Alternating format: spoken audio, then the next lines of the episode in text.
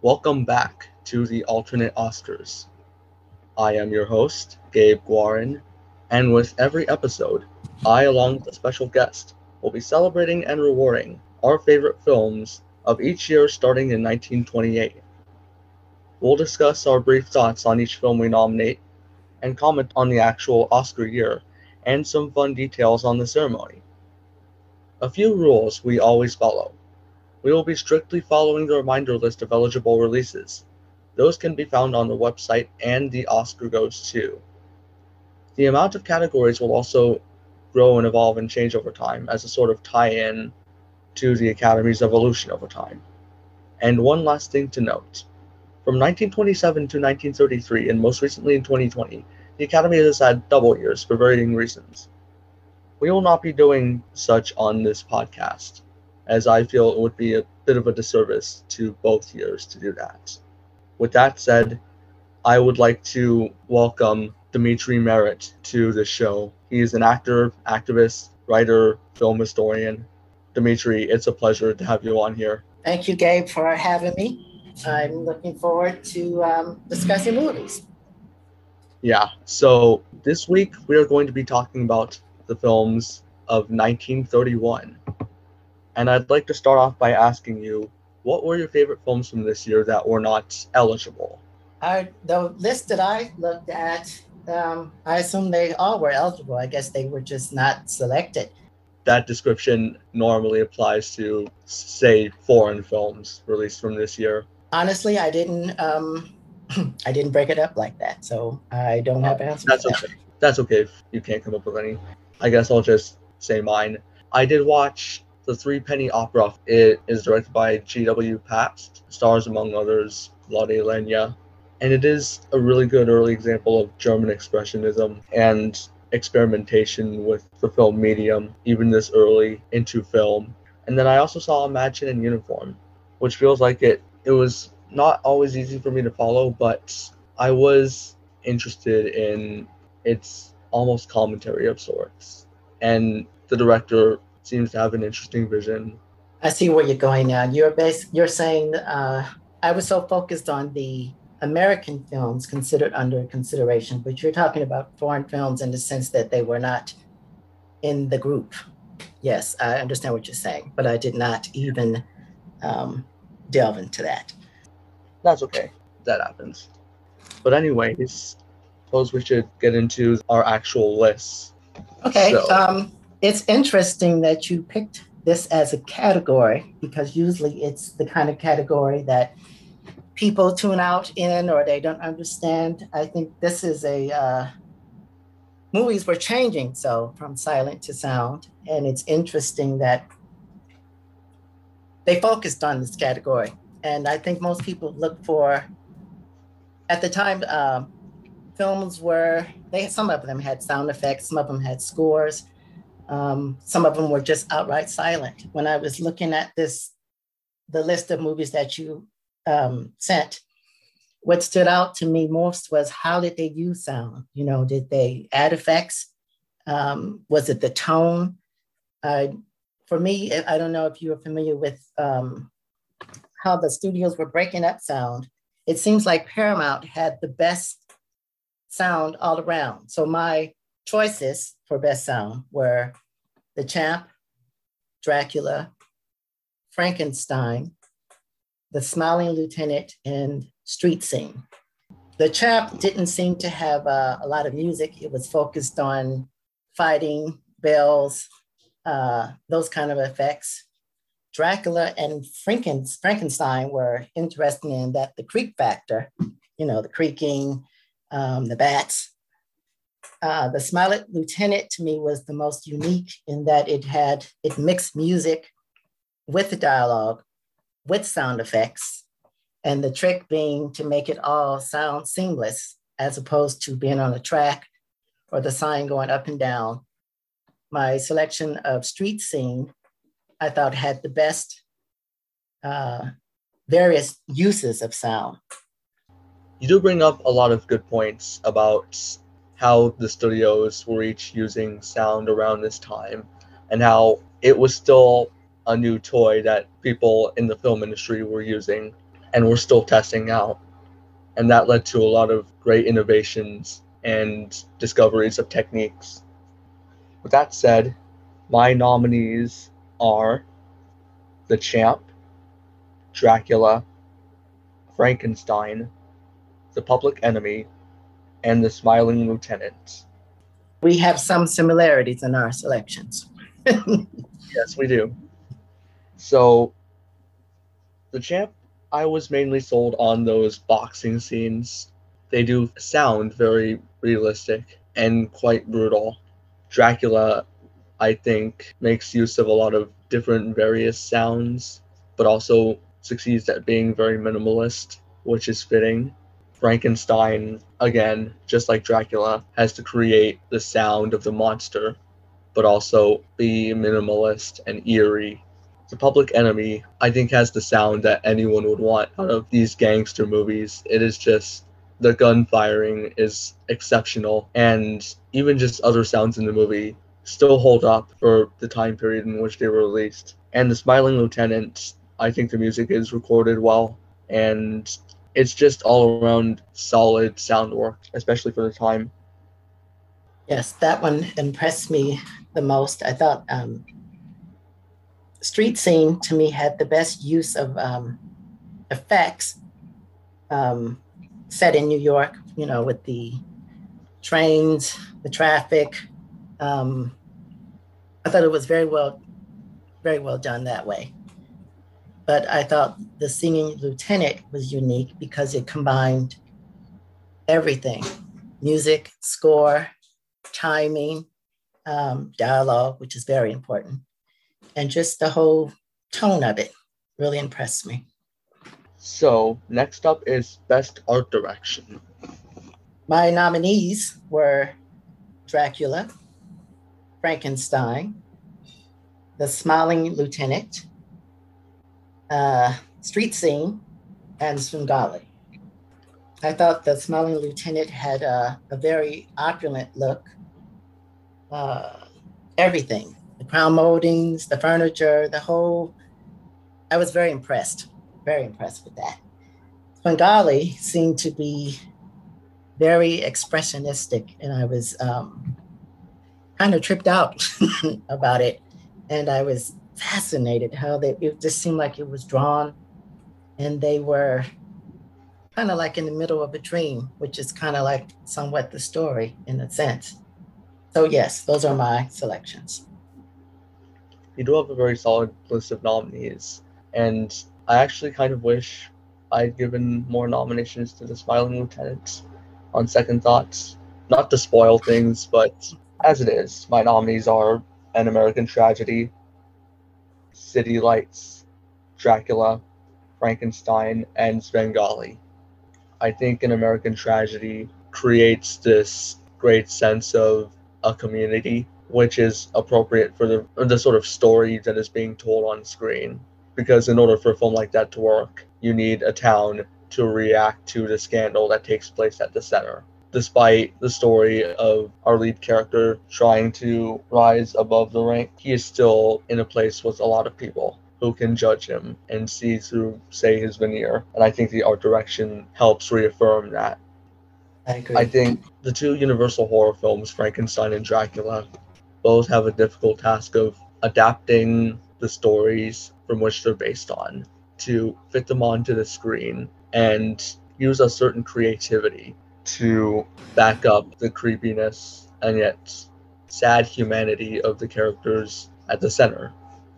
City Lights is just an appealing place to look at. Like, the city just seems opulent and lively and somewhere you'd want to get lost in.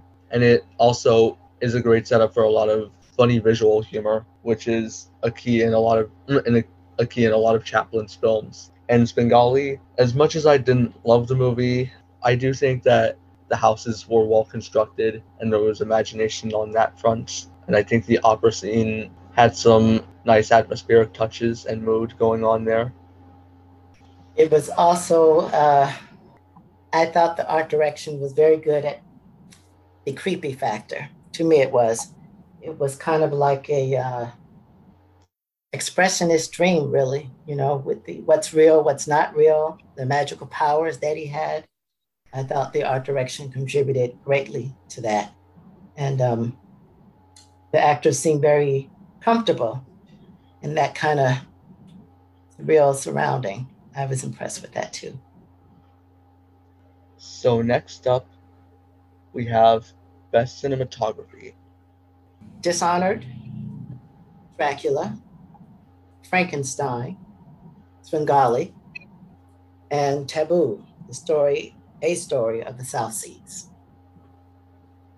Dishonored uh, was photographed by Lee um, Gams. I really didn't follow the story that great. It really didn't matter in a sense. The um, it was just so well done.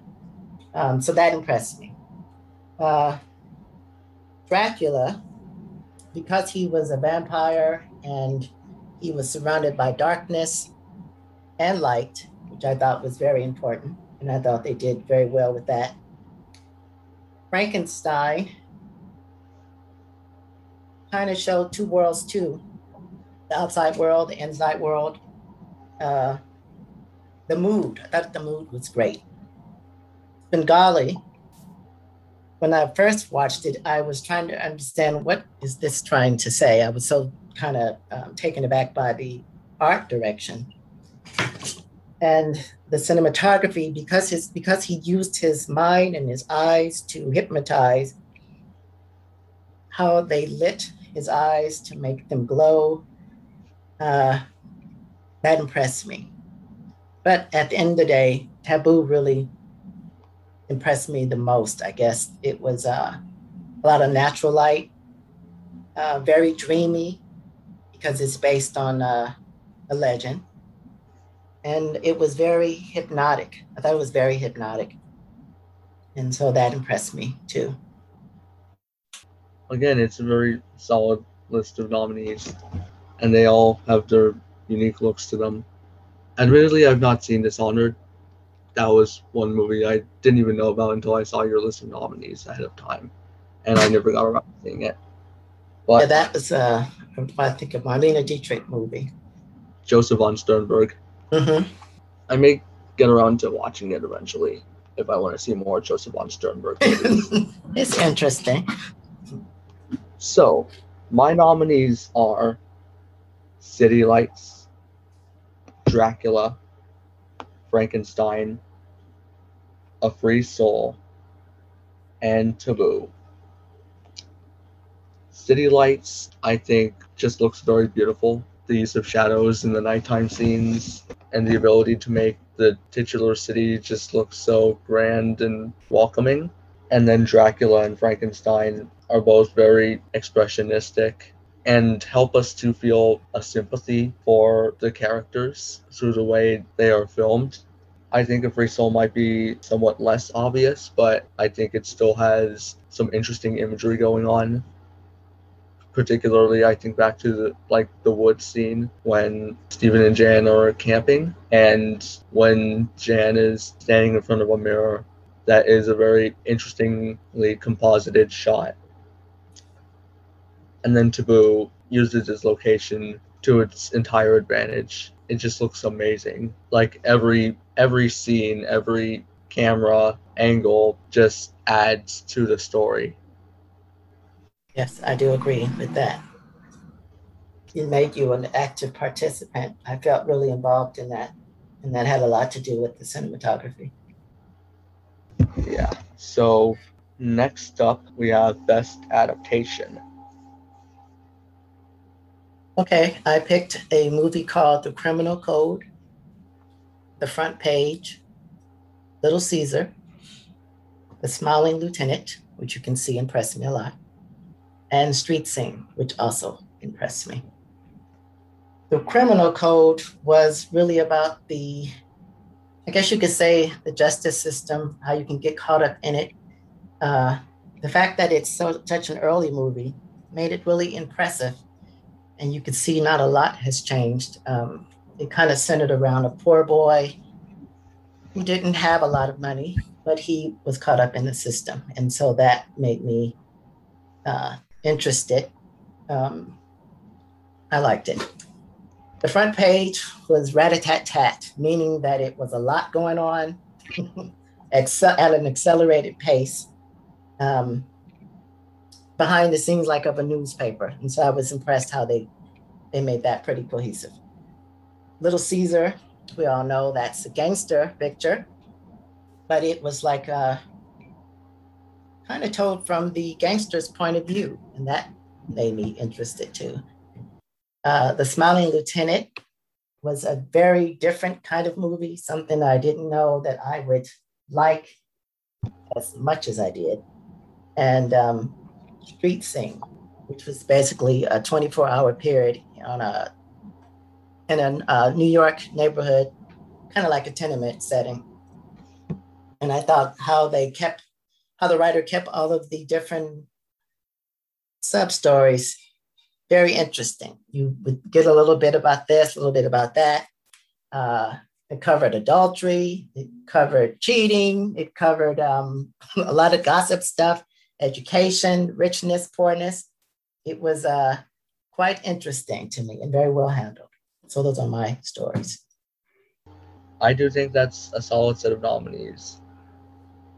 I will say The Criminal Code did feel a bit too stagey for me, but I did like Walter Houston's performance. So my nominees are Five Star Final, Frankenstein, The Front Page, Little Caesar, and The Miracle Woman.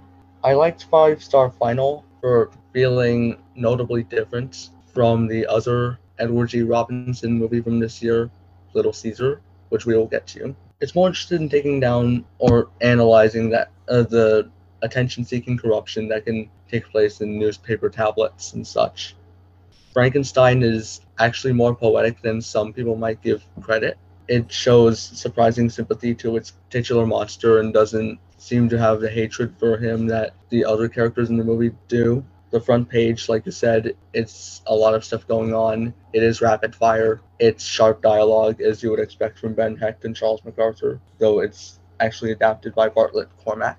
Little Caesar is just a really solid gangster movie that tells a lot of interesting stories in its narrative. And then The Miracle Woman, I think, is a great melodrama showing us the hypocrisy that comes with religion and how the people practice, uh, practicing it aren't all that valuable in the eyes of the people preaching this religion. So yeah, those are my list of nominees. Yeah, that's a good choice. I have to say your um, your selection of Frankenstein, which was something I didn't really consider until I saw it on your list. As far as the script, I agree. It was very tight, very, um, no, I agree. It was a good story, a very moving story. And I do think sometimes we forget that when we think of certain genres like horror. And um, he was like an outcast. And I thought, yeah, it, it was a, it was a good story. And I think that was a good choice by you.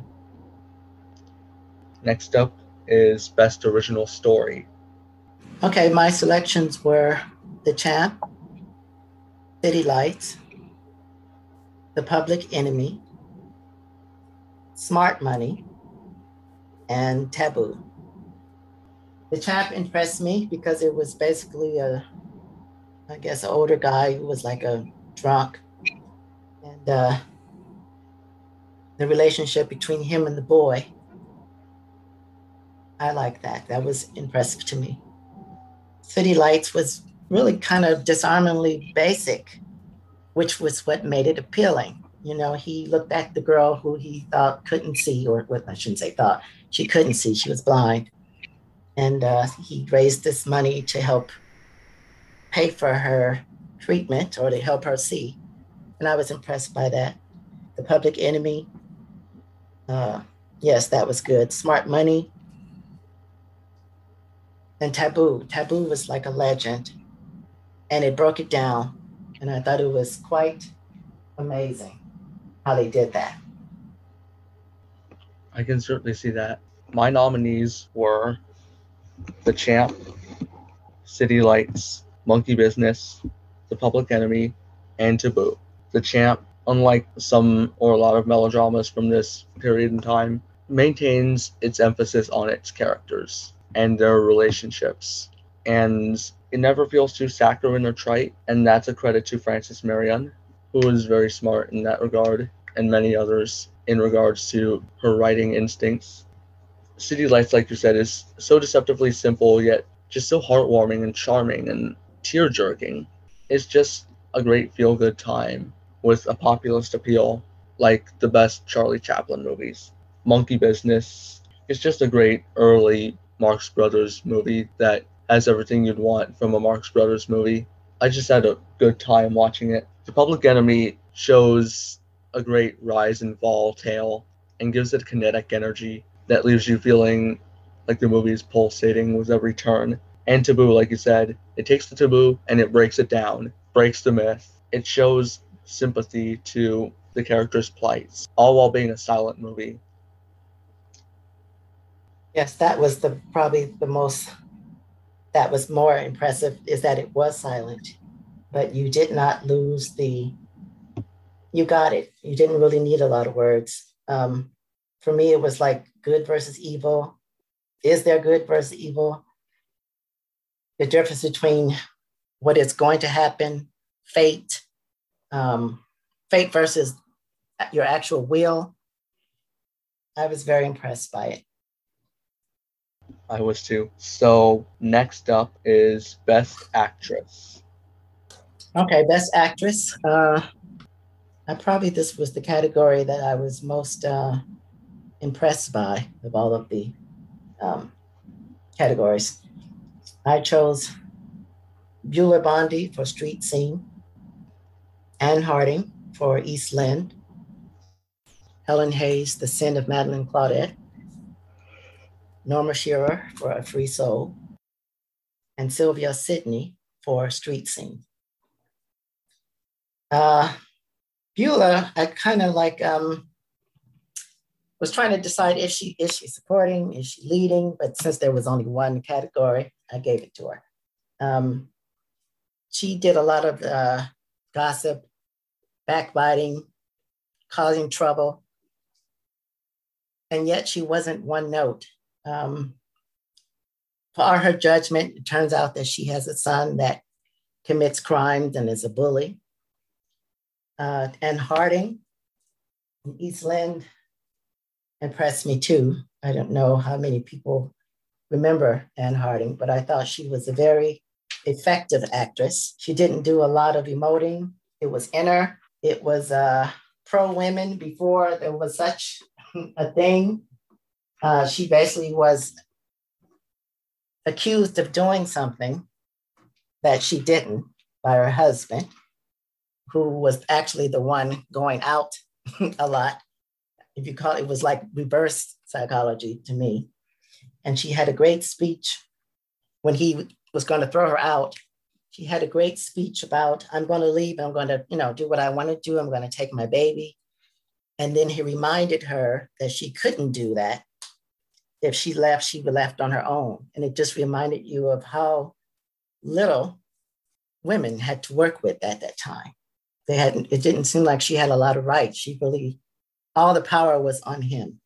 He had all the power. Helen Hayes, to me, it was like a melodrama, but I was impressed how she started off as a young innocent. Then she became hardened. She became a prostitute because she had a baby and the guy who she thought loved her would not marry her. And to see her disintegrate and yet keep a sense of, I'm going to take care of my baby. I thought she really showed that well. Uh, Norma Shearer, what can you not say about Norma Shearer? She seemed a very, a woman quite ahead of her time. And uh, I thought she really showed that well. It was kind of like she also was innocent, yet her and her father had a strange relationship, I thought. Um, if you remember, it start, the movie starts with her asking him to pass her her underwear. And there's like a kind of uncomfortableness about what is going on with these two. But then you see her progress, come into her own, start going out with a guy who turned out to be a thug, and her innocence is hardened. She starts to take, make her own way. and the tables are turned. And I thought that was interesting how she showed that. And then Sylvia Sidney, um, Street Scene really rises and falls on her shoulders. And I know you picked her for An American Tragedy, but I thought that Street Scene really kind of um, gave her a better showcase, at least to me. Um, she seemed simple, but she was getting all of it. She was learning about life. She had a mom who was in trouble. She had a father who was there, but not there. She wanted better for her life than what the community offered her. And I thought she showed that very well. And I was impressed with her. I thought all of these women had something to say. And I thought they all did excellently, kind of showing us a different side of things from their point of view and in the different situations that women were actually in and still are in many ways. I do see all those points. Street Scene was, for me, kind of hard to parse, and I just didn't know what to make of it, and it ultimately just kind of left me cold, but I guess I could respect what it was doing. So my Best Actress nominees are Sylvia Sidney for An American Tragedy, Sally Eilers for Bad Girl, Norma Shearer for A Free Soul, Barbara Stanwyck for The Miracle Woman, and Joan Blondell for Night Nurse. I think Sylvia Sidney has an innocence in her character that makes you all the more sadder when she is killed by George. And she is just such a fascinating character in her relationship with George at the beginning, and you just can't take your eyes off of her. Sally Eilers, I think, handles the sort of ridiculous, the ridiculousness of the plots and manages to strike up good chemistry with James Dunn. Norma Shearer, she is just a jubilant presence, so full of life and ready to go at everything. And she does balance out her on-screen father, Lionel Barrymore, very well. They do have a very believable relationship. Barbara Stanwyck, even in her early, even in the early stage of her career, is still as feisty and steely as you would expect from something like Ball of Fire, Double Indemnity, or even Stella Dallas. And she also convinces us in her character's convictions and beliefs and her disillusionments as she goes to trick, I think, the church. And then Joan Blondell is not really a leading character. It's another Barbara Stanwyck movie, but she is such a fun scene stealer. She steals every scene she's in, and she's just so funny and amazing. Uh, the, your, the movie that you picked for uh... Barbara Stanwyck, The Miracle Woman. Uh, I thought her best scene was her, the first scene when she reads the riot act to the congregation of hypocrites after her father had died. Uh, she reminded me a little bit of, there was a preacher, I don't know, Amy Pearson or McPherson. I don't know if it was based on that, but she reminded me how, of that. She seemed to, I just thought her first scene was the best scene. Um, Barbara Stanwyck always seemed very good at whatever she felt inside. She seemed very good at vocalizing it verbally and being able to say stuff out loud that most people would not say. And I thought she was quite riveting in the first five minutes. So yes, that was a good choice on your part. I'm glad we agree on that. So next up is Best Actor. Okay, my choices were John Barrymore in Svengali, Wallace Beery in The Champ, Charlie Chaplin in City Lights, James Dunn in Bad Girl, and Edward G. Robinson in Little Caesar. John Barrymore, even though I didn't really uh, love Svengali, I did like the idea that he seemed kind of lost until he met this girl that he thought he could make into something, and he did. But the fact that he was giving so much of himself to her and that it was taking everything out of him, kind of like a sacrifice in a sense, and it eventually did, uh, I thought it was impressive. Also, I don't know if most people know that John Barrymore was never nominated for an Academy Award. And even though uh, you did pick Lionel, I kind of thought he was more supporting, even though I know it's only one category. And yes, he did impress me in a way, but I just thought John Barrymore was a little bit bigger. Wallace Beery played a has been drunk. And I think there's been lots of movies about drunks, but I think what made him unique was that he wasn't really an apologist for his kind of like brute behavior, how he was toward people. But somehow the little boy kind of brought out his soft side, and that moved me. I was very moved by that. Charlie Chaplin seemed to be, because it was changing with sound and silent, Charlie, of course, didn't give in so easily. And yet in this field of talking pictures, he seemed to remain true to what he felt was the better way of communicating, which was silently, kind of like poetry in, in silence. And I thought he was very well at showcasing that. James Dunn, I don't think a lot of people remember him. And I know that you picked the actress, what was her name? Sally Ehlers in Bad Girl, but he impressed me because he started off as a boy who was, uh, became softer because of her. And watching him showcase that impressed me, especially after she got pregnant and she was afraid to tell him because she thought, well, as a married couple, we don't have money. He may or may not want this baby. And then he goes to the doctor, some rich doctor, and he pleads his case and begs the doctor to please um, help deliver the baby that he knew he couldn't afford to have, or he couldn't also afford to pay a doctor of this guy's caliber to help. But the guy was so moved by his pleading and his breakdown, and so was I, because in most movies, especially of this period, men are not really allowed to show a lot of emotion. And to see how he came full circle with uh, affection and feeling for his new wife and his new baby, the new family he's gonna have, I thought he was quite wonderful. Edward G. Robinson is, of course, famous for Little Caesar, but he was more than just a gangster who, I think, like John Barrymore, Edward G. Robinson was never nominated for an Academy Award, which is quite incredible.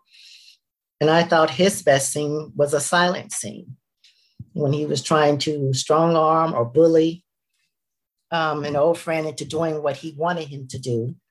And the friend wouldn't do it on principle. And just the extreme close-up of Edward's face when he realizes that, wow, my friend who I have a gun in his face is willing to die for principle.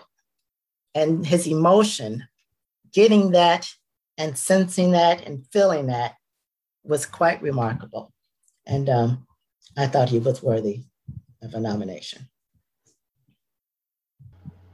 Yeah, it is interesting to think about how actors like John Barrymore and Edward G. Robinson never got nominated, even though they were quite popular for their time in their era. And even someone like Sylvia Sidney only received one nomination in her career, and that was later in her career. For... And then she lost to a child. Yeah. And it does make you wonder how the Academy viewed people like them or actors like them. Well, I had read that John Barrymore, who I think it was no secret had a drinking problem, he felt like people felt like he, the Academy Awards didn't mean anything to him, but he once said off the record that had they invited him, he would have came sober. And um, I thought that was kind of moving, that he felt, you guys assume I don't want it or need it, but he really, I think, wanted that kind of validation from his peers. And um, I always remember that quote. And it, I just thought it was a moving quote. It is moving. So my nominees are Jackie Cooper for The Champ, Wallace Beery for The Champ, Lionel Barrymore for Free Soul, Adolphe Menjou for The Front Page, and Edward G. Robinson for Little Caesar. Jackie Cooper was actually nominated this year for Skippy, which is an interesting artifact, I suppose. I think the main selling point of his performance is that final scene of him sobbing over his father's dead body. But even beyond that, he does have to convey the burdened responsibility of almost a parent-child reversal role when it comes to his relationship with his on-screen father, played by Wallace Beery. He's usually the one having to care for Andy instead of the other way around. And even though some of his behaviors and mannerisms do feel very nineteen thirty-one and of their time, it doesn't ever get too over the top. And Cooper is so surprisingly natural in those scenes with his father, played by Wallace Beery. And Wallace Beery, I think, is convincing as a has-been boxer. Everything from his stature to his look. He just looks disheveled. He's, he convinces as an alcoholic. And he strikes up a very touching relationship with his on-screen son. They do have a good chemistry in that regard. And Beery is just such a genial presence that can make even a character as troubled as Andy work. I think Lionel Barrymore, again, just like Jackie Cooper and Wallace Beery, Lionel Barrymore convinces in his relationship with his on-screen daughter, played by Norma Shearer. They have a good chemistry, and you get the sense that they really care about each other, even if they can't always help each other in the healthiest way. And that famous courtroom scene is perhaps of its time, but it's still effective. Adolph Menjou in The Front Page, he doesn't have a whole lot of screen time, but he is convincing as the domineering yet charismatic boss, Walter Burns. And then Edward G. Robinson, like you said, he was known for his gangster roles, but is so much more than that. He was so shockingly versatile, and he has such a unique, striking, expressive face that you can't look away from. Every expression he's making just leaves you questioning, in a good sense. And he was, he's fantastic here. He was also good in, um, I'm sorry to cut you off, go ahead. You go ahead. I was just going to say he was also good in um, Double Indemnity. I think uh, Barbara Stanwyck and um, what is it, Fred McMurray get all the kudos. I think that's who we remember the most. And I think some people forget that Edward was in that. And I thought he was very good. And uh, I agree, he was much more than a gangster. I think that became like his signature um, role, his stick. But he was a very fine and capable actor. And um, yes, I agree. He continues to surprise when I see him in non, um, non-Edward kind of movies like this one. Yeah, he's just so remarkable. So next is Best Director. I picked Charlie Chaplin in City Lights.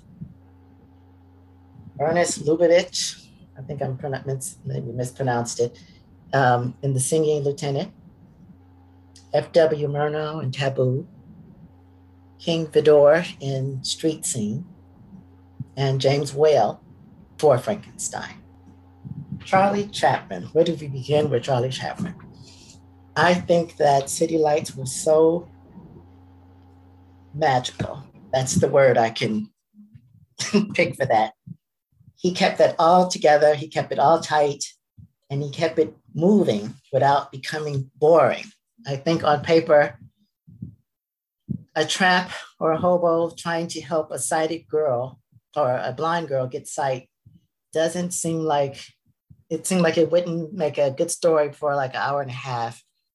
But every little nuance that he picks around her, around him, the situations, it's a funny situation between a um, millionaire who only recognizes Charlie when he's drunk, the millionaire is drunk, and when he's sober, he doesn't remember him or doesn't notice him. I think with that bit, that was hilarious. Of course, the very famous ending. To me, it ends kind of abruptly, but in a good way, because she sees him in a, in a new light, literally and figuratively, and we do at the same time. And I think we see his heart, and she sees his heart. And it's uh, moving without becoming um, maudlin. So yes, I think he handled that wonderfully. Ernest, how would you how would you pronounce his name? I would say Lubavitch. Ernst Lubavitch. Okay. The singing detective. And yes, go ahead. It's The Smiling Lieutenant. That's what I meant to say. I'm, I'm reading my notes upside down. The Singing Lieutenant. He also took something on paper that seemed to be difficult to make manage, but he made it manage quite beautifully as well. I was very taken with that. He had a lot to work with, the music, the comedy, um, sound, all of it. And um, they said he had a touch, and I thought he proved that in that. And it was a beautiful piece of work. F W Murnau with Taboo, still directing basically a sonnet picture, but doing that so beautifully as well. Like I said, a legend, and showing us the legend. I thought it was a beautiful story, and I thought he kept us connected with the two lovers, two lovers who basically were kind of ill-fated to be together, and yet they were trying to make it work, even though it couldn't work. And I thought he did that quite beautifully, especially at the end with the, the boy is trying to swim to her after she's been kidnapped, I should say, not kidnapped, but taken back by her family to the island, to a different island. And he swims so far to get to her and doesn't make it. And just how it was directed and shown with the music, with the lights, I was very moved by that too. Uh, King Vidor and Street Scene basically is like a play, and it is based on a play.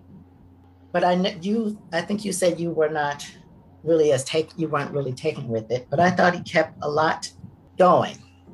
He had great shots of, of things happening in various parts of the city without any dialogue, just showing us people hanging clothes, people walking, um, which sounds kind of trite, but it's not. It was very cohesive, and uh, I thought I was I thought that was wonderful. Uh, James Whale, Frankenstein to me was, he created a mood with the movie, which really wasn't that long. It was not as long as um, I thought it was. The set pieces, um, the laboratory, the home, when he kept it very well done, and he kept us connected to the monster. Franken, uh, well, Frankenstein's monster. And I started to really care about what happened to him. And I thought he showcased all of that quite effectively. And his uh, points of view shots were not regular points of view shots. And I thought it was very challenging and very humanizing. He made basically a horror movie, a work of art. And that's how I saw it. And that impressed me. And so those were my selections. You do bring up good points about James Whale's direction of Frankenstein and how what could have been just a B-movie, schlock movie instead becomes a work of art. And that takes a lot of imagination and innovation. And I thought he created like, a good tension, a good tension and a mood, good tension. Yeah, he definitely did.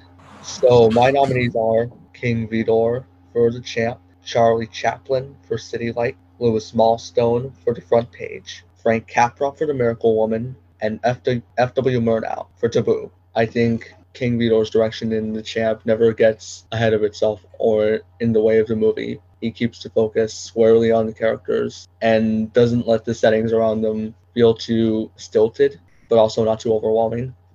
It does have the appropriate tone for the story it's trying to tell, and I appreciated that. And I think I'll just co-sign everything you said about Charlie Chaplin and City Lights, just the little touches, the overall tone. It's just a magnificent, beautiful movie. And then Louis Milestone, he keep, he keeps the movie from ever feeling too sluggish, and he trusts his actors to just rattle off the dialogue. Frank Capra, I think he, even this early in his career, has such a good handling of the sentiment of the films he was directing. And again, he trusts his actors. He's a really good actor's director, in my opinion. Yeah, I agree. And then F W Murnau for Taboo. Again, just a work of art, just a beautiful expressionistic, expressionistic piece of art. Those are so, good yeah. choices. You seem to be taken, quite taken with The Miracle Woman. Yeah, I was interested in checking it out because it had Frank Capra and Barbara Stanwyck this early in their careers, and I really liked it. So next up is Outstanding Production. Okay, my choices were uh, City Lights, The Front Page, The Singing Lieutenant, Street Scene, and Taboo. Of course, as I said, City Lights impressed me a lot. Um, I was kind of surprised that it was so snubbed by the Academy. It didn't really get any nominations, which surprised me. I think perhaps that was because of, um, it seems like there was a battle going on for sound and silent. And it seems like during this era, they were picking subpar sound, um, sound pictures over impressive silent movies that seemed to really be gaining their footing. But it seemed kind of passe, I guess, to some people. But it's ironic that City Lights is considered by many to be Chaplin's masterpiece. And um, I'm shocked that it was so over, that it was completely overlooked. Um, I found it to be fantastic and quite incredible. The Front Page,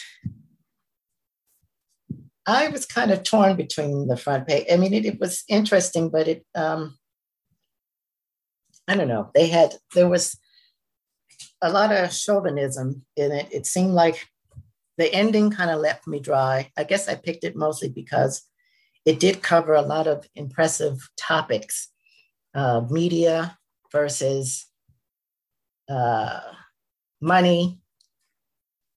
What, do, what does a newspaper do to get the front page? It's kind of like today. What does the media do to get on the news? Uh, what do you have to do to be number one?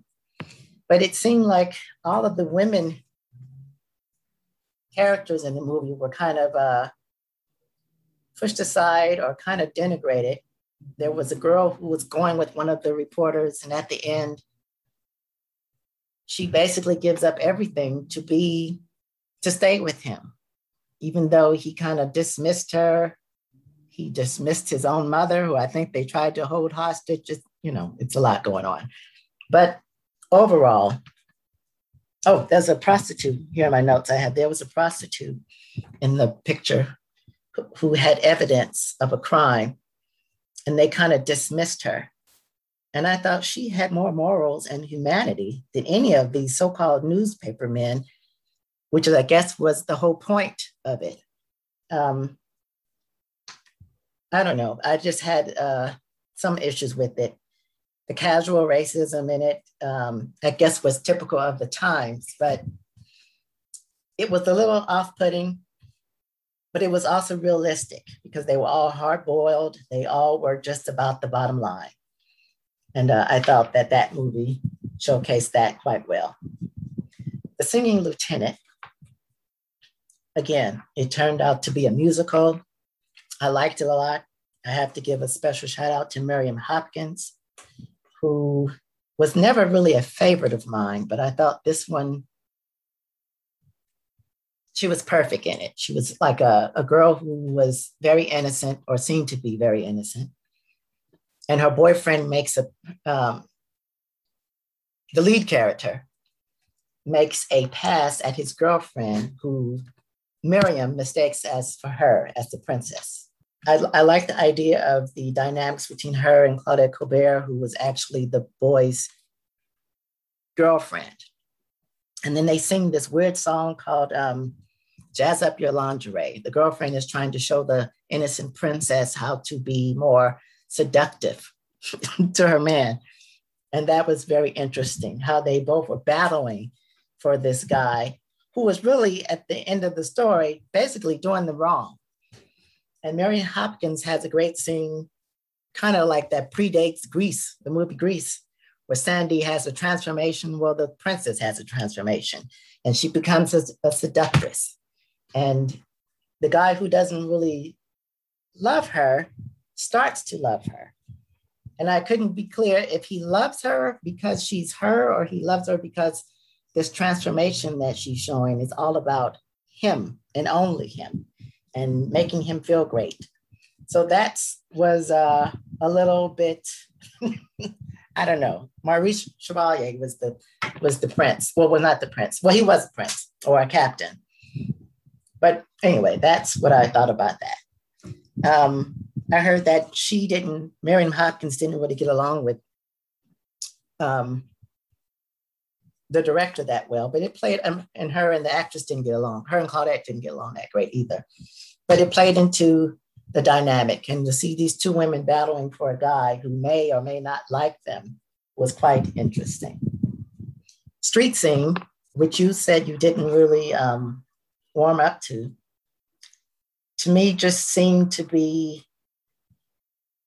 I wouldn't say ahead of its time. I thought it was very ethnically diverse. I wouldn't say so much that it was ahead of its time more than it was to showcase how life really was before the code intercepted and kind of made everything um, kind of lily white and kind of not true.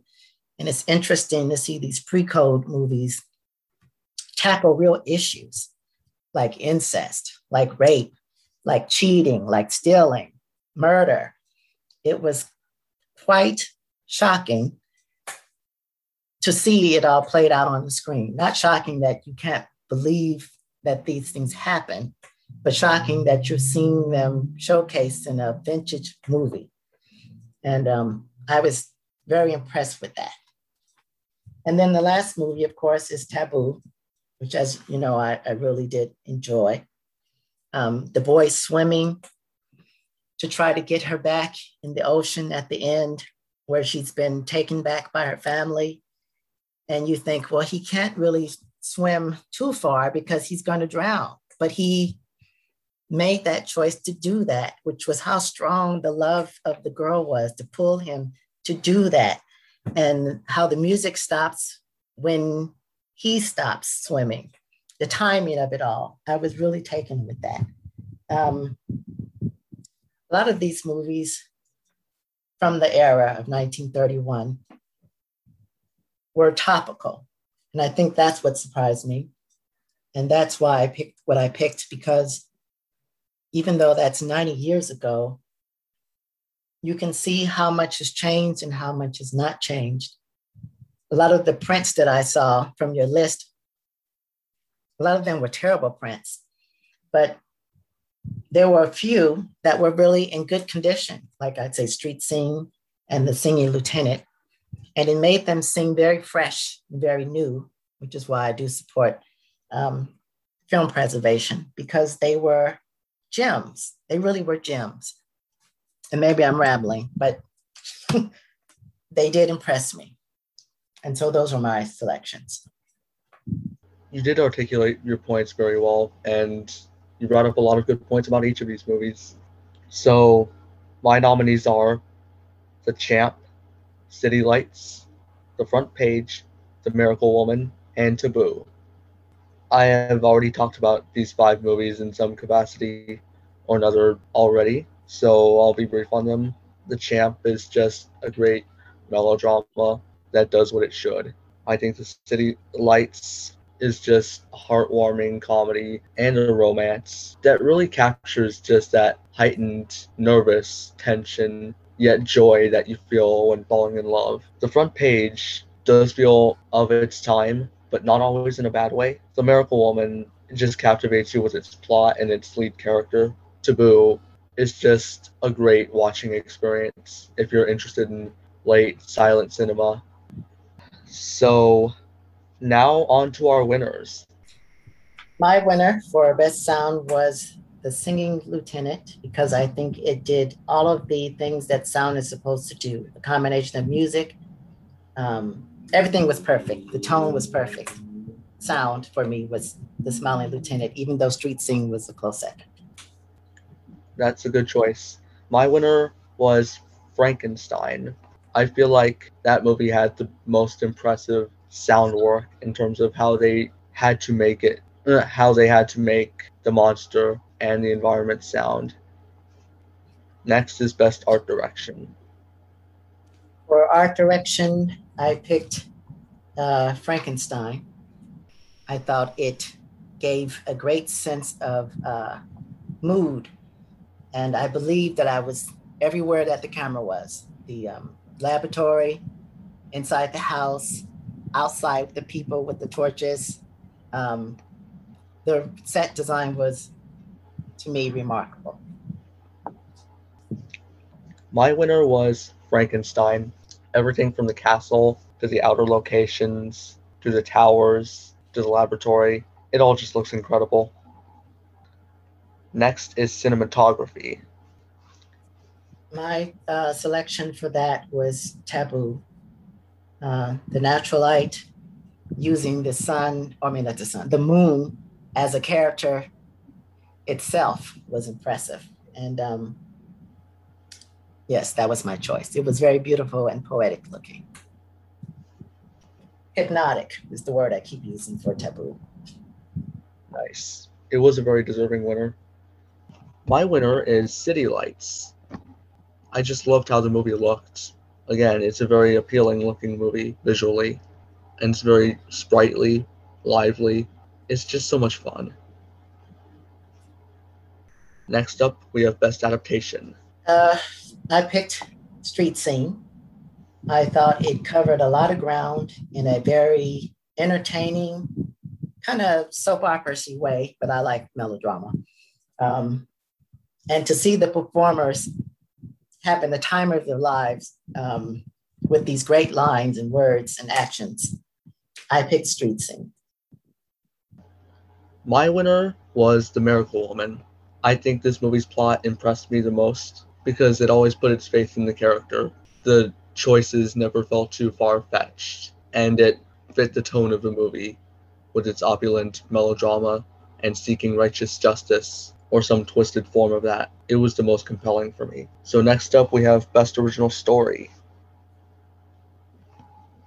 Uh, for me, it was Taboo. Again, the idea of taking a legend and filming it and showing us makes it seem visually not as preposterous as it may sound on paper. And it was very involving. I was very involved to know what happened. I got caught up in the um, story of the two lovers. Um, so yes, I picked Taboo. I thought it was very beautiful, very beautifully written, even though silent. And um, it was an original story. I also picked Taboo. First off, it's partially a selfish reason. I wanted to reward F W Murnau for his accomplishments, but also everything you said. It takes the taboo and breaks it. It is such an engrossing vision to get lost in. It is very poetic. So next I up, did pick it for that reason as well. I wanted him to have some formal acknowledgement for the great artist that he was. And I thought this was peak him. And I thought it was quite beautiful. I guess the last laugh that he has really is the timelessness of the story. Here we are talking about it ninety years later. So um, there's some indication of that. It is a shame that he died so soon after this. Yeah. So next up is Best Actress. Best Actress. Uh, again, I'd say I was very impressed with all of the actresses. They all brought something unique. Anne Harding, as you know, as I said before, is uh, kind of not well remembered, and that's too bad. But I went with Sylvia Sidney. I thought she had a great year that year.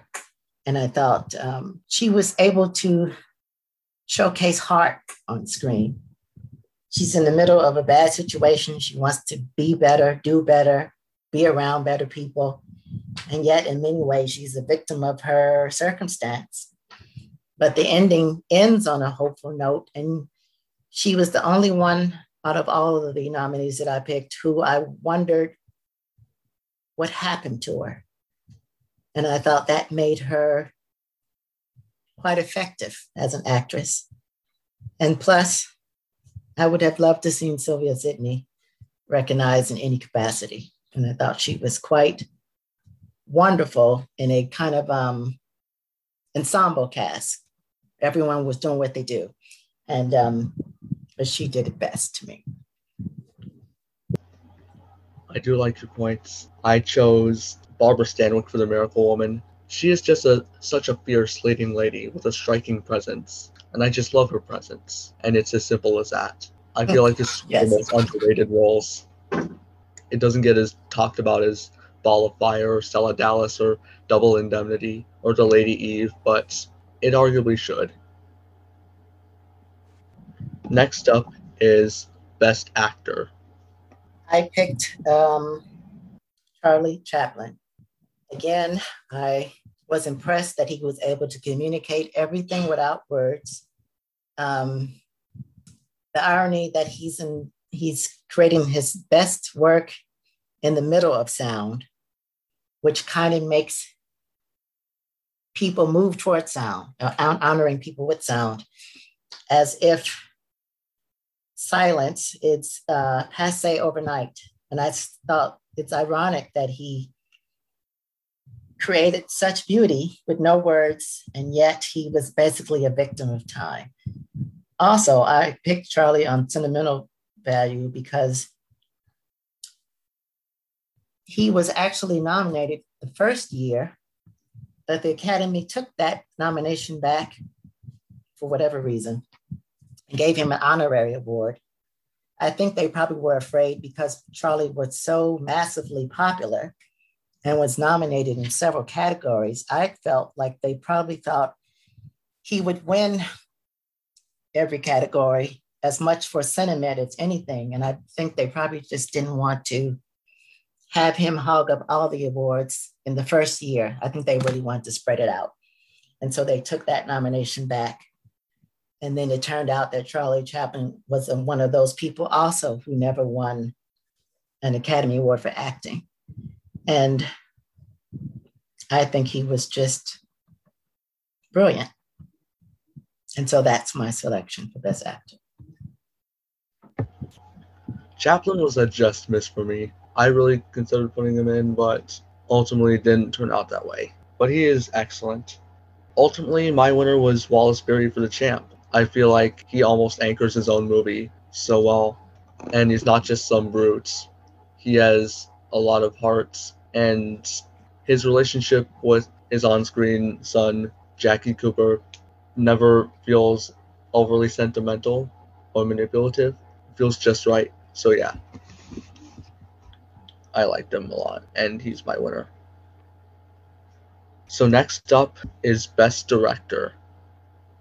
This one, I picked King Vidor. He just seemed to make all the dots connect. And it was a message that kept the audience interested to me.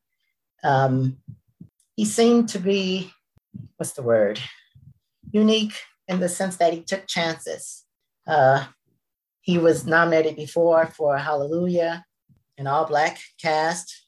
He took a what was basically a play, had it adapted for the screen, and had to connect all these dots with different scenes, different um, context.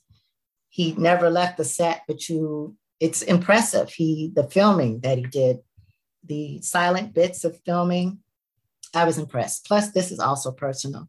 I don't know if people know that in the first year, King Vidor was, well, his movie, I think it was uh, The Crowd, actually won the Oscar, but in the category, uh, the category of unique and artistic uh, picture.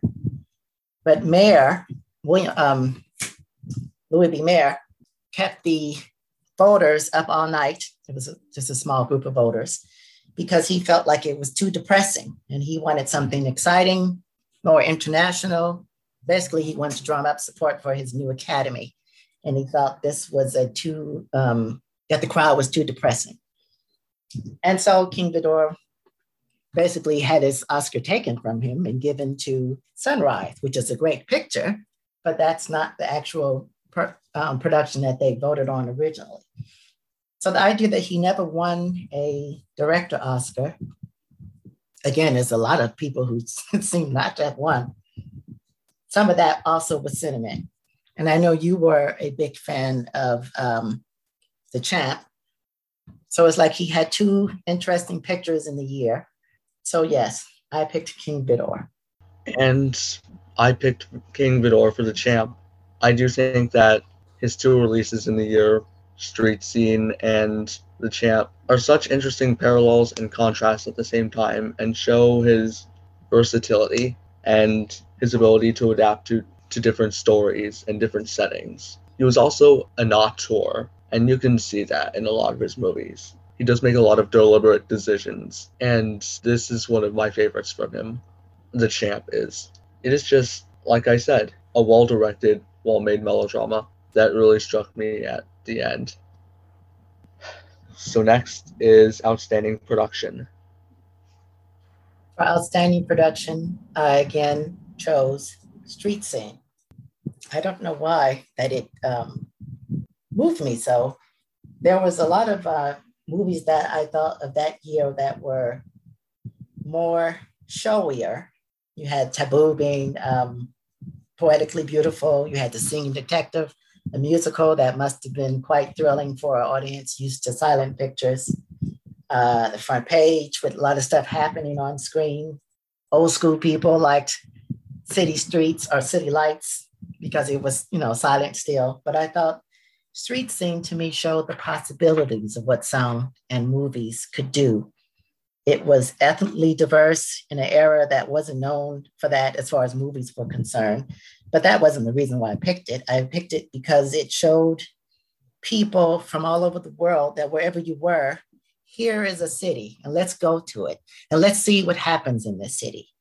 And you had all kind of topics. You had stuff about welfare. You had, um, I think it was a welfare agent that was very angry with a mother because she sent, she spent seventy-five cents to take her kids to the movies.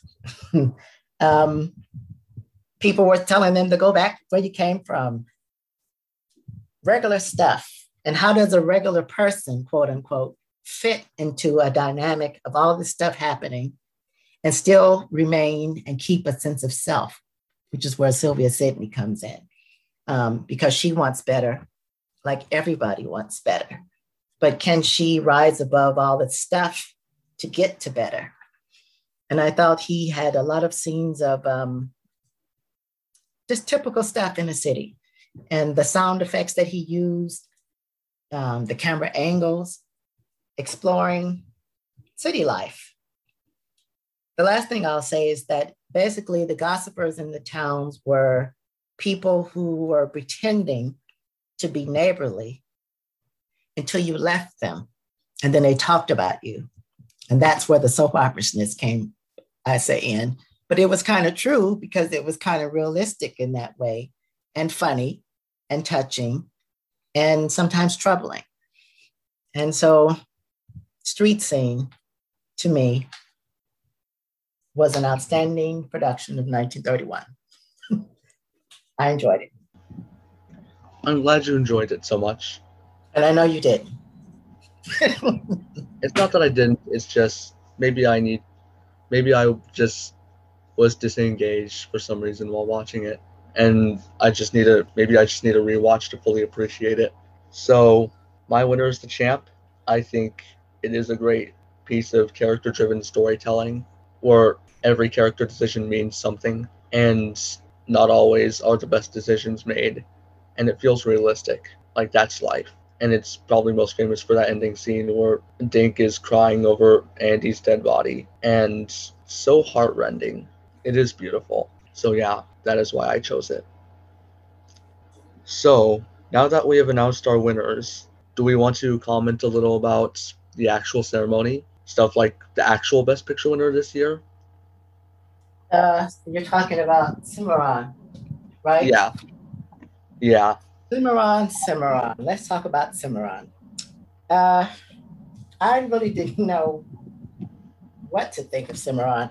Cimarron was, uh, well, let's say the best, let's think about the good things. The best thing about it was the um, land rush. I thought that was beautifully directed. Um, if only the rest of the picture had lived up to that.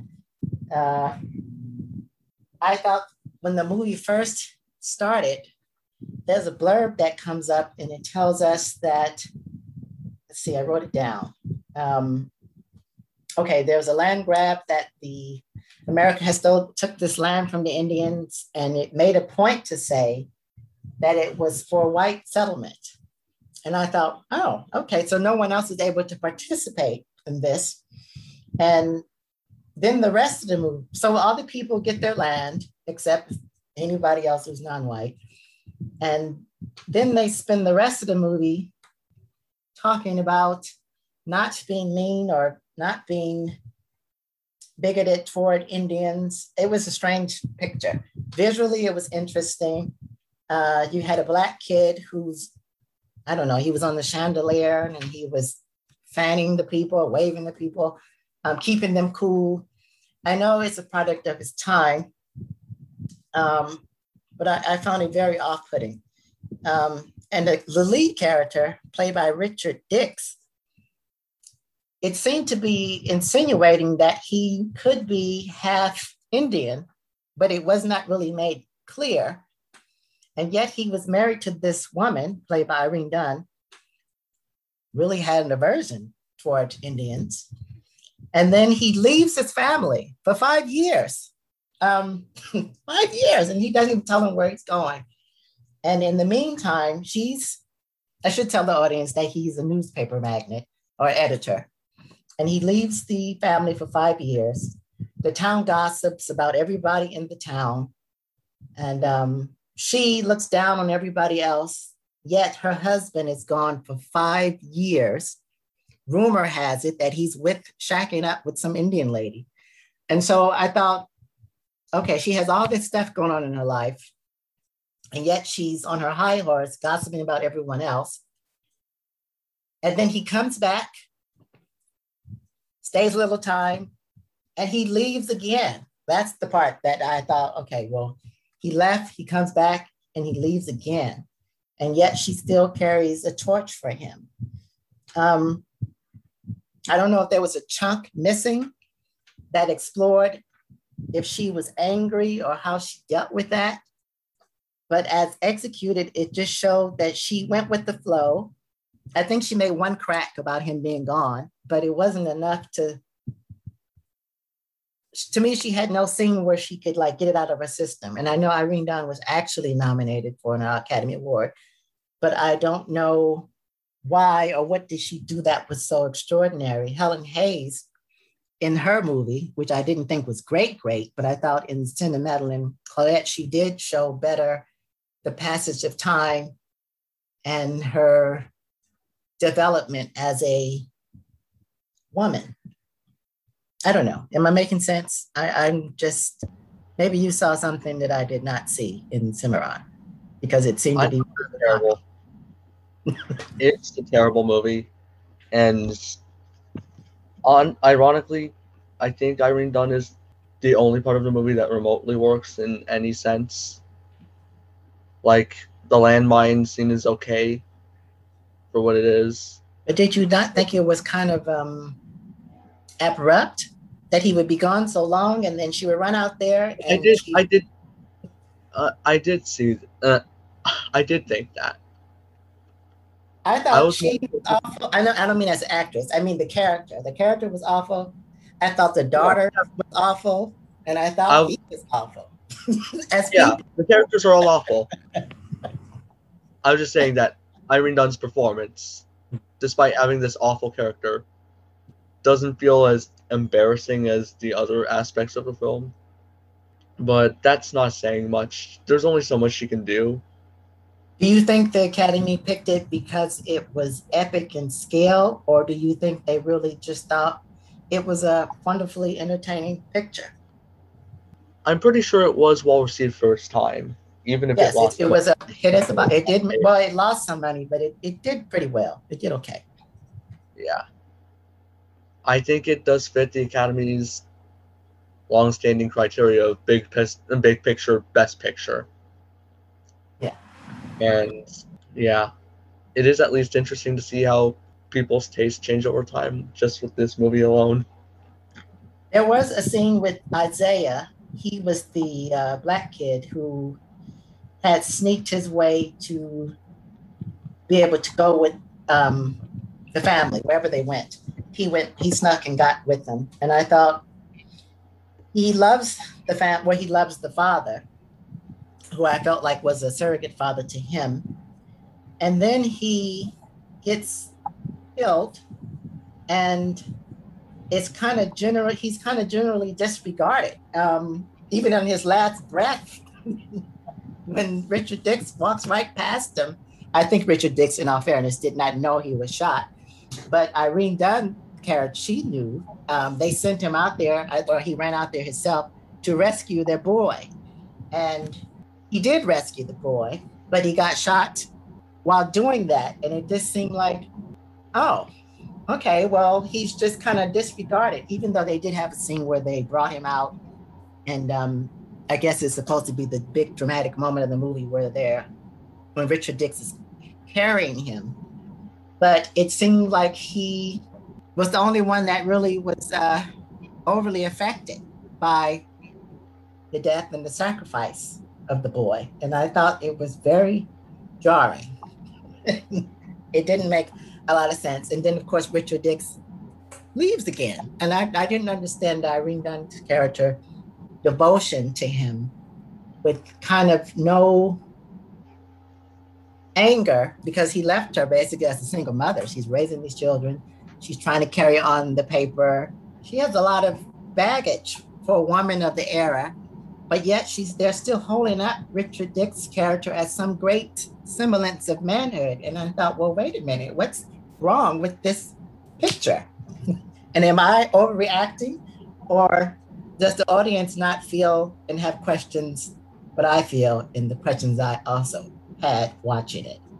Because there was uh, material there, I thought, that could have been developed, and maybe it would have made it a better or tighter picture. But for me, I thought it was a complete miss. Yeah, it's a disaster.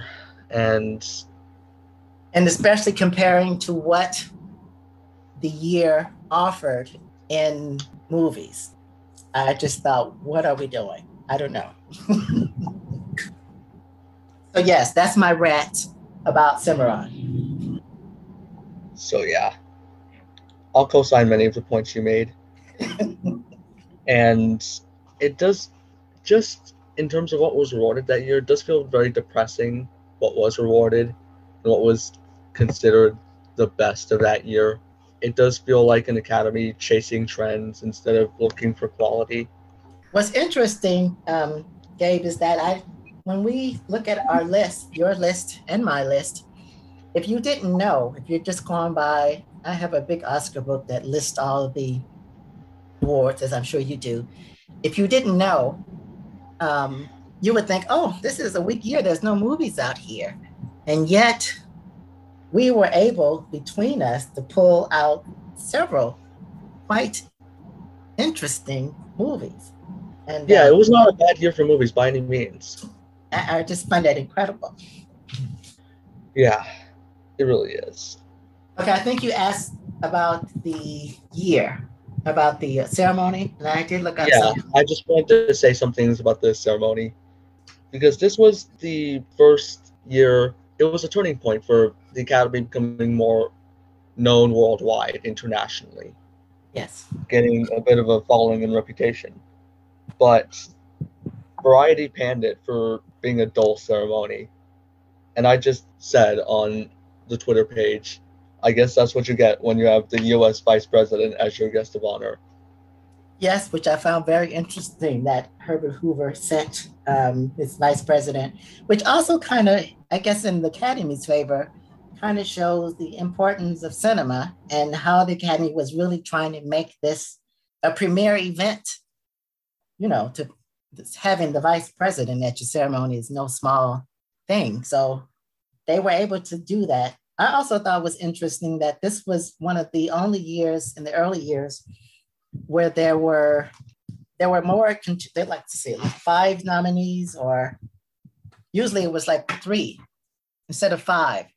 And this seemed to be the only year of that era where there were, at least for the acting categories and most of the categories, that there were more, I guess, like five nominees instead of three, because it seemed like after this, There was only three instead of five, which makes it even more difficult if you are an Academy member at the time. If you're trying to pick people, trying to get five people is a feat and takes a lot of work. Can you imagine doing only three? And how do you come up with that kind of, um, with the vastness out there? You know, it's just, I thought that was quite interesting. And maybe it's, maybe they were having, um, because it was new, maybe they were still trying to fill their oats. I just think an interesting tidbit from this ceremony was that Jackie Cooper fell asleep on Marie Dressler's lap, and when she won, he had to be moved to his mother's lap. I Which I thought was quite funny. Yes, I agree. And you also brought up a lot of good points about this ceremony and how, as always, they are testing new things. Yeah. And clearly didn't work out for them this year, but you know what happens. So well, I think the best thing about it, and you know, when you send me the list, I think for me what was hard is because actually they used to do uh, the bi-yearly, the semi, the how was it? It was uh, kind of like the Tonys, where it's in cycles instead of year. And so I had to decipher between the two lists, breaking down what was actually nineteen thirty-one. And the fact that I was able to do that and you were able to do that in a few, I guess, less than a week or a week, it's quite impressive, don't you think? Yeah. But, um, and then there were some movies that I was considering, and then you had corrected me.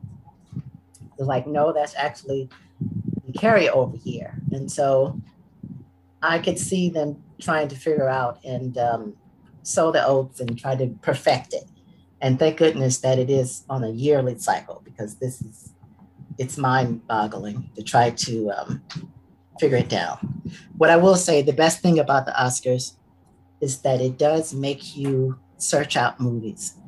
Had it not been for maybe the nominations, whether they were nominated or not nominated, I don't know if I would have researched and looked up some of these movies. And I think that's the good thing that the Oscar does. It makes you investigate what's out there. And uh, I've always thought that was the best thing about the Academy Awards. It makes you consider things that you may not have considered on your own naturally. So there were, in the book I read on the Internet Archive, there was a book I read on that site. And there was a column full of unmentionables. So I'll just read them off. Skippy's director, Norman Turog, ordered his nephew, Jackie Cooper, to cry on cue or he'd shoot his dog. The award-winning cinematographer for Taboo, Floyd, Cos- Floyd Crosby, was the father of rock legend David Crosby. Marie Dressler was set to take a job as a housekeeper before she got her first break in the movies. Lionel Barrymore's excruciating arthritis was alleviated by M G M boss Louis B. Mayer, and Barrymore said, or he's said to have remarked, L B gets me four hundred dollars worth of cocaine a day to ease my pain. I don't know where he gets it, and I don't care, but I bless him every time it puts me to sleep. The Oscar-winning screenwriter of the Dawn Patrol, John Monk Saunders, was the husband of King Kong's main squeeze, Bay Ray. And last, Marlena Dietrich took Hollywood by storm and many of its biggest stars into the bedroom. Among her conquests were John Wayne, Yul Brynner, Brian Ahern, I think that's how you pronounce it, Maury Chevalier, Orson Welles, and Douglas Fairbanks Junior On the world stage, General George Patton took a timeout from the front. Adolf Hitler was interested, but Dietrich was not. She later wondered how many Jews she might have saved had she accepted his offer. She collected scores of famous women as well.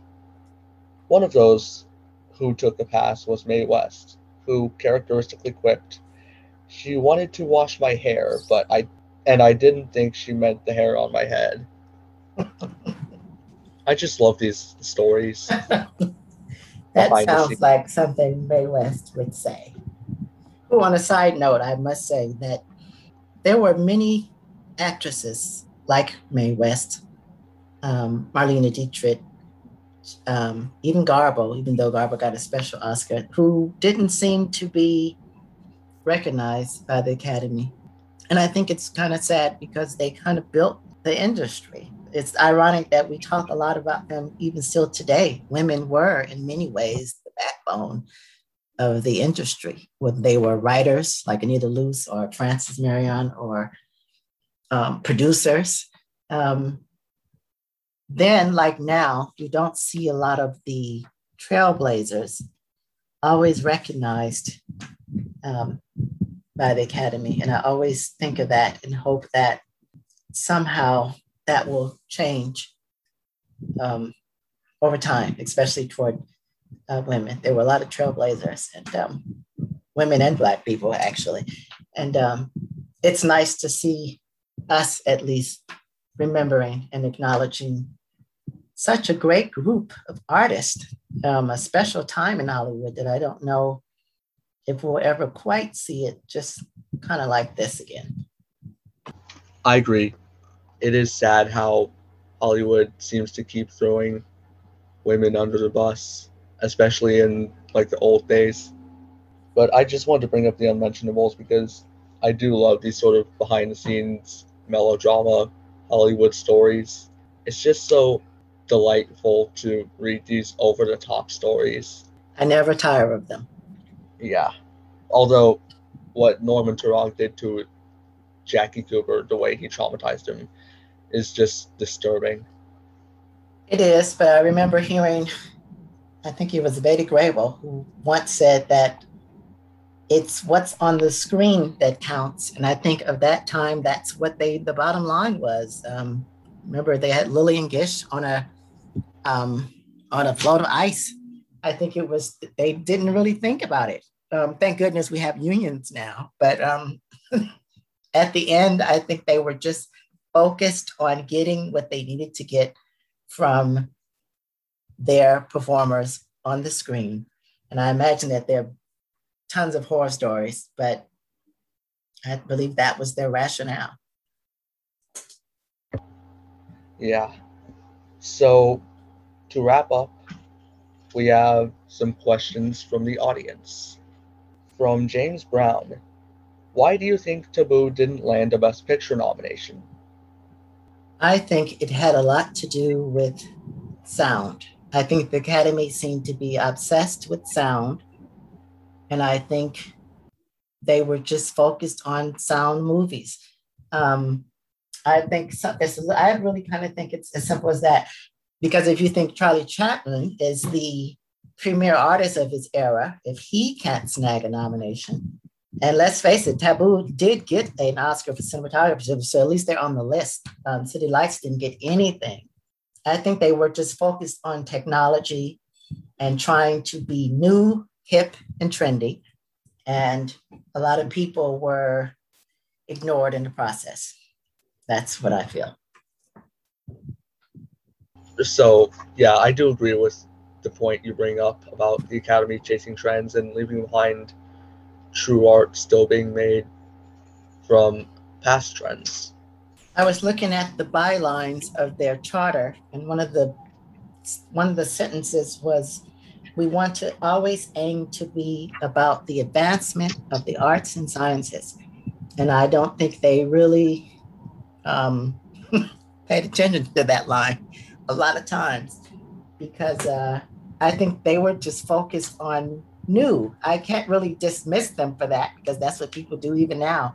Um, but it seems like as movies were starting to perfect themselves, at least silent movies, um, I think it just happened to be a matter of timing with the Academy, who I don't think were so focused on arts and sciences as they were on the advancement of now and what is new technology and that kind of stuff. Yeah. So Zeta Short asked, did A Free Soul deserve both of its acting nominations? I would say yes. Norma Shearer was a powerhouse. Um, and she acted in movies that were topical and interesting and well executed. And I think Lionel Barrymore gave them a sense of heft because he was from the Broadway stage and they're trying to create the organization of artists. And him being a veteran and a good actor, um, he may not have been my choice, but I had no issues with it because I do think he was a worthy recipient. I think we can both agree that there were far worse picks than the great um, Lionel Barrymore. So yes, I think they were, he was a good choice. And I think um, nominating Norma was the right choice. I do agree. Of the nominees, of those lineups, the actual nominees, I would pick them both. I do think that they bring unique energies, two different unique energies to A Free Soul. Norma with her more modern sensibilities and Lionel just bringing heft with his more traditional Broadway training and his, for lack of a better term, older sensibilities. They do balance each other out very well. And interacting yes. with characters like Clark Gable's character or Leslie Howard's character, they are a very commanding force working together. The subtext of um, Leslie Howard and Clark Gable, who actually at first I didn't realize that they had made a picture together. I only knew of Gone with the Wind. But she, as a modern woman, is being choosing between the safe in Leslie Howard and the adventurous in Clark Gable, which I think a lot of women then and now battle with. I guess all sexes battle with that. And then the idea of picking something that you think is exciting and, and good for you may not be. And I think that was interesting, that dynamic of um, her in the middle of that choice and maturing and seeing that maybe I had it good and I didn't realize it because this seemed so exciting. I think that's what made her a very interesting actress, reflective of um, what many women must have felt. And I could um, only imagine that the escape of movies and watching how that's played out made it exciting. It made um, Norma, to me, a, a white, impressive force in cinema. Agreed. So, Dimitri, thank you for agreeing to be on this podcast. It was such a joy to have you on here. Thank you for asking me. Um, I, this was a nice surprise, and I, I'm thankful to be able to at least share in some small way um, what I think of cinema. And um, so, how do we find you on social media? Honestly, I don't have a large footprint on social media, but um, anyone interested can um, find me on Twitter at Merit of Approval. You can find me on Twitter as Gabe the Joker with two underscores. You can find me on Letterboxd as Mister Hulo. You can find me on Instagram as Gabe Guarin with an underscore in between. You can follow the Alternate Oscars page at Alternate Oscars on Twitter. May I ask you a question? Sure. What made you think of this, Alternate Oscars? Well, back in October, I had the idea of watching most of the Oscar-nominated movies through history, starting in nineteen twenty-eight. It actually extended back to summer, but October was the first time I decided to just commit to this concept. And initially, this podcast started out as actor-focused, but after a month, I decided I wanted to change direction and tie this podcast into my personal quest to become caught up with all the Oscar-nominated movies, or at least most of them, throughout time. And I think going in this direction is a great way to see how things changed. Yes, I agree. That, it's so. Like they're like... um. Time capsules. You could, um, I don't know of any other profession or any other thing where we can go back in history and see how things were thought of or imagined. And uh, I do think that's what cinema offers. And I was just curious, and I just wanted to acknowledge, I'm glad that you're doing it. Thank you. So, be sure to rate and review this podcast for visibility's sake. Until next time, cheers and enjoy.